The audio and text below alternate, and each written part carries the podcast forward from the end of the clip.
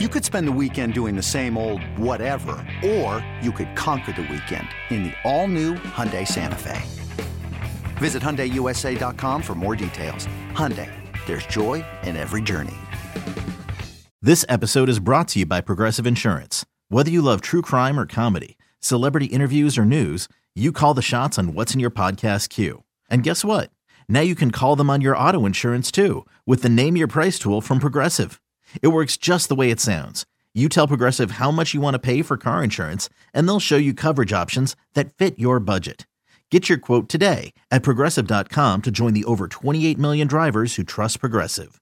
Progressive Casualty Insurance Company and Affiliates. Price and coverage match limited by state law. Who raise your hand if you saw Malik Hall as the leader of this Spartan team? I don't see any hands out there. Let me check. No, no hands are raised. Tyson Walker for the second straight game. As a matter of fact, Tyson Walker ended his 35 game uh, streak of scoring double digit points. He had six points. Tyson Walker had 19 points against Illinois. For two straight games, Tyson Walker has not been the leading scorer of Michigan State's basketball team. And why that probably would sound like a problem, they've won those two games. And I think this is something that Tom Izzo would gladly welcome. What does that mean? It means that you are not relying on Tyson Walker to lead this team because let's face it, guys, if you follow Michigan State basketball, it was a Tyson Walker show. It was Tyson and everybody else would sit and watch what Tyson would do.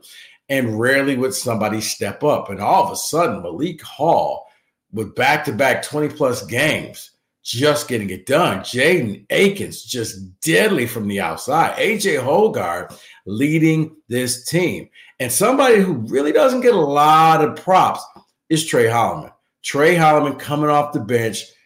He is just, he's that point guard. I think he's going to be that point guard of the future. Not flashy, but I've often said, and it's not because of the number, it's not because of the headband, but Tre's game reminds me a lot of Cassius Winston. It's not flashy but Tre just knows how to get buckets. He knows how to lead a team. He knows when to shoot. He knows when to pass. He knows when to help out his teammates. Tre is just kind of in that silent role. Kind of reminded me of Cassius with Miles Bridges and Langford and Ward, and everybody was there with Jaren Jackson. And it's like, oh, okay, you know, the, he knew I don't need to be the man. I just need to help my teammates become the man.